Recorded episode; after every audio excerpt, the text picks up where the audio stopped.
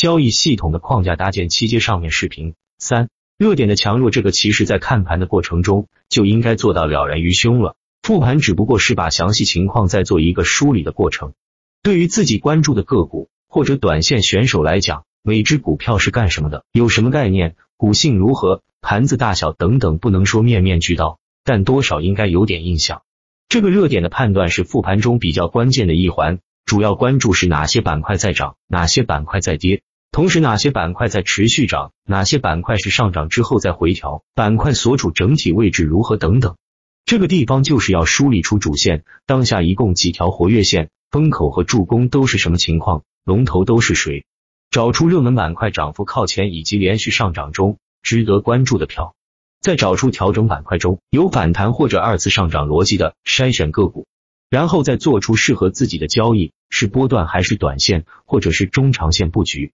超短选手也要看看跌幅榜是否有符合超跌反弹条件的热门板块等等，做抄底、超跌停、超阴线、超分时放量急杀都是交易方式，具体跟随自己的交易方式来。选票的几个关键条件只做简述，有机会大家分享选股技巧，个股在板块中的位置，日内龙头、波段龙头、换手龙头、中军、先锋、带动性等等，日涨幅什么样的涨跌幅。符合自己的进场标准，这个主要是筛选个股弹性和股性的成交额，涉及到个股的资金容纳情况，是大资金可以方便进出的，还是小资金的战场？量能相对之前一段时间或者昨天是缩量还是放量，也或者是平量，感受一致还是分歧？基本面在当前这种状态下，这涉及到上涨逻辑的支撑、持股信仰，还有排雷的作用。此外，波段涨幅，整个股票生涯中相对位置、历史股性、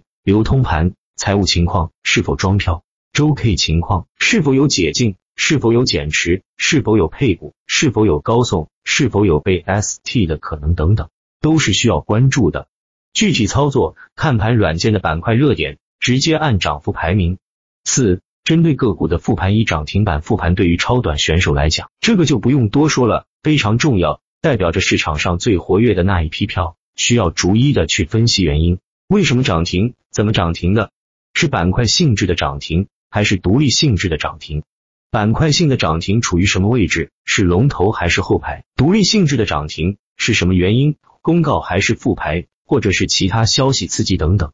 对于中线选手，看时间允许，适当就好。除此之外，一般的空间票也会出现在这里。空间票是每天必须要关注的，就是市场的连续涨停或者持续上涨的票，它对盘面整体的情绪有非常重要的刺激，大多也是赚钱效应所在关键点。要时刻关注着市场最强票所打造出来的波段空间，这在一定程度上表明了当前市场的整体热情。当然，一些没有什么意义的庄票除外。二涨幅百分之五以上的个股复盘，这个是对前面的补充。主要看当前市场整体的波动幅度，活跃度下降就需要关注；活跃的较高时可以不看，主要看日内市场情况。三跌停板复盘，跌停板复盘主要有两种票需要辨别，一种是趋势走坏需要规避的票，你不用管它就好了；一种是被错杀，接下来有修复预期可以关注并且抄底的票，和涨停板方式一样。去找原因，为什么跌停？是不是板块性质的？如果是个股性质的，利空出尽了没有？等等。